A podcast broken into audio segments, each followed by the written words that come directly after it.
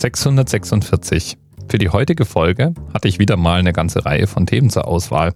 Wir haben einen Themenvorschlag im Themenpatensheet. Leider weiß ich nicht von wem. Und weil ich das nicht weiß, erkläre ich das jetzt einfach mal für das Thema von Dr. Asrael Todt, der mir einen Kommentar hinterlassen hat, dass man ihn nicht wie Todt, sondern wie Tod ausspricht. Okay. Lieber Dr. Asrael, seit der Anna-Zähler Themenvorschläge entgegennimmt, hast du 70 Vorschläge gemacht. Das ist schon mal der Hammer. Und jetzt erst, nach 70 Vorschlägen, und wahrscheinlich habe ich 50 davon umgesetzt oder so, und jedes einzelne Mal habe ich deinen Namen falsch ausgesprochen und jedes einzelne Mal gab es wahrscheinlich diesen kurzen Moment der Hoffnung, dass ich es diesmal richtig sage, und dann war es wieder nix. Aber die Wahrheit ist, ich weiß es nicht, ob dieses Thema jetzt von dir ist oder von jemand anders. Falls also da draußen jetzt jemand zuhört und sich denkt, aber es war mein Thema. Ich freue mich über einen kurzen Ping. Ich korrigiere das natürlich dann auch gerne. Thema ist also 646 oder in diesem Fall 6,46 Millionen. Und nicht Euro oder Dollar oder Kilometer, sondern wir reden hier von Accounts. Genau genommen von gehashten Passwörtern. So viele, nämlich 6,46 Millionen eben, wurden nämlich irgendwann im Jahr 2012 von einem unbekannten Hacker aus dem LinkedIn-Netzwerk entwendet. LinkedIn ist ein Social Network für Leute, die beruflich weiterkommen wollen. Das wollen wahrscheinlich die Leute auf Facebook oder Twitter auch, aber LinkedIn macht das sozusagen zum Hauptgegenstand seiner Netzwerktätigkeit. Man gibt sich gegenseitig Empfehlungen, man schreibt vor Weisheit geradezu strotzende Artikel, die in erster Linie Karriere- oder Leadership-Advice verbreiten.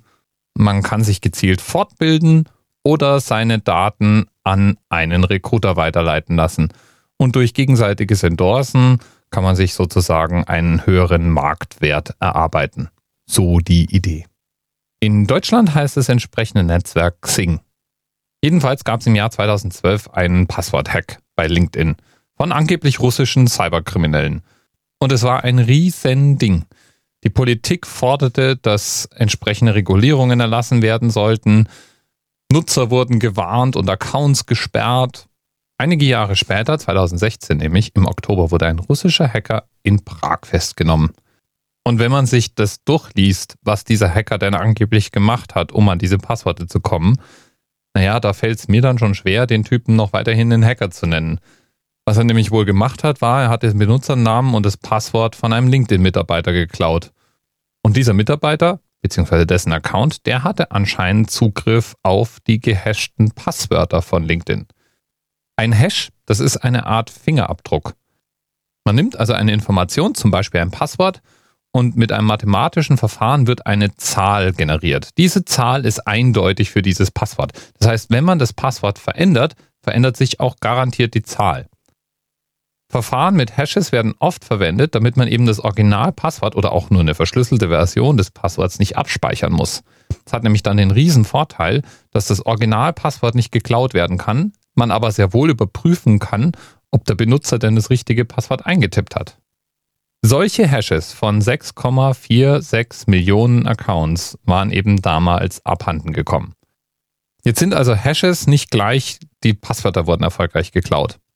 Aber wenn man genug Zeit hat, etwa weil man sich die Hashes gemütlich runtergeladen hat und jetzt am eigenen Computer rumrechnen kann, dann kann man sehr oft durch gezieltes Probieren Hashes und Passwörter einander zuordnen. Man kann also ganz gemütlich ausprobieren, was für ein Passwort mit dem gegebenen Algorithmus zu welchem Hash führt. Wenig später gab es also komplette Passwortlisten im Netz. Und damals waren eben auch nicht nur die Passwörter, sondern zum Teil dazugehörige Account-Informationen abhanden gekommen. Das heißt, Hacker konnten jetzt mit diesen Hashes, den dazu passenden Passworten und den Informationen, die sie sonst hatten, zum Teil sehr wohl festmachen, von welchem LinkedIn-Account denn nun die Rede ist. Und sich dann dort eben anmelden, um dem Benutzer seine Identität auf LinkedIn zu klauen. Manche Passwörter haben es da den Eindringlingen auch noch gerade mal extra leicht gemacht. 753.305 Mal zum Beispiel war das Passwort 1234556 im Einsatz. auf Platz 2 mit nur noch 172.523 Einträgen in der Datenbank war dann das Passwort LinkedIn, alles in kleinen Buchstaben. Gefolgt von auf Platz 3 mit 144.458 Nennungen das Passwort Password, alles in klein. Platz 4 ist dann 1, 2, 3, 4, 5, 6, 7, 8, 9. Boah, das ist ja natürlich viel sicherer als das auf Platz 1, weil es ja nochmal 3 Buchstaben mehr sind. Und auf Platz 5 kommt 1, 2, 3, 4, 5, 6, 7, 8. Platz 6, 1, 1, 1, 1, 1. Ja, und Platz 7 ist die Zahl 1 bis 7. Meine Herren, da hätte man dann auch gar kein Passwort gebraucht. Viele Passwortattacken funktionieren als sogenannte Dictionary Attacks. Das heißt, es gibt große Listen von wahrscheinlichen Passwörtern. Und in manchen Systemen kann man die einfach der Reihe nach durchprobieren, bis irgendeins dann eben funktioniert. Wenn man sich das überlegt, das Passwort 123456 hätte bei 753.305 LinkedIn-Benutzern zu Erfolg geführt. Fast 1 Million.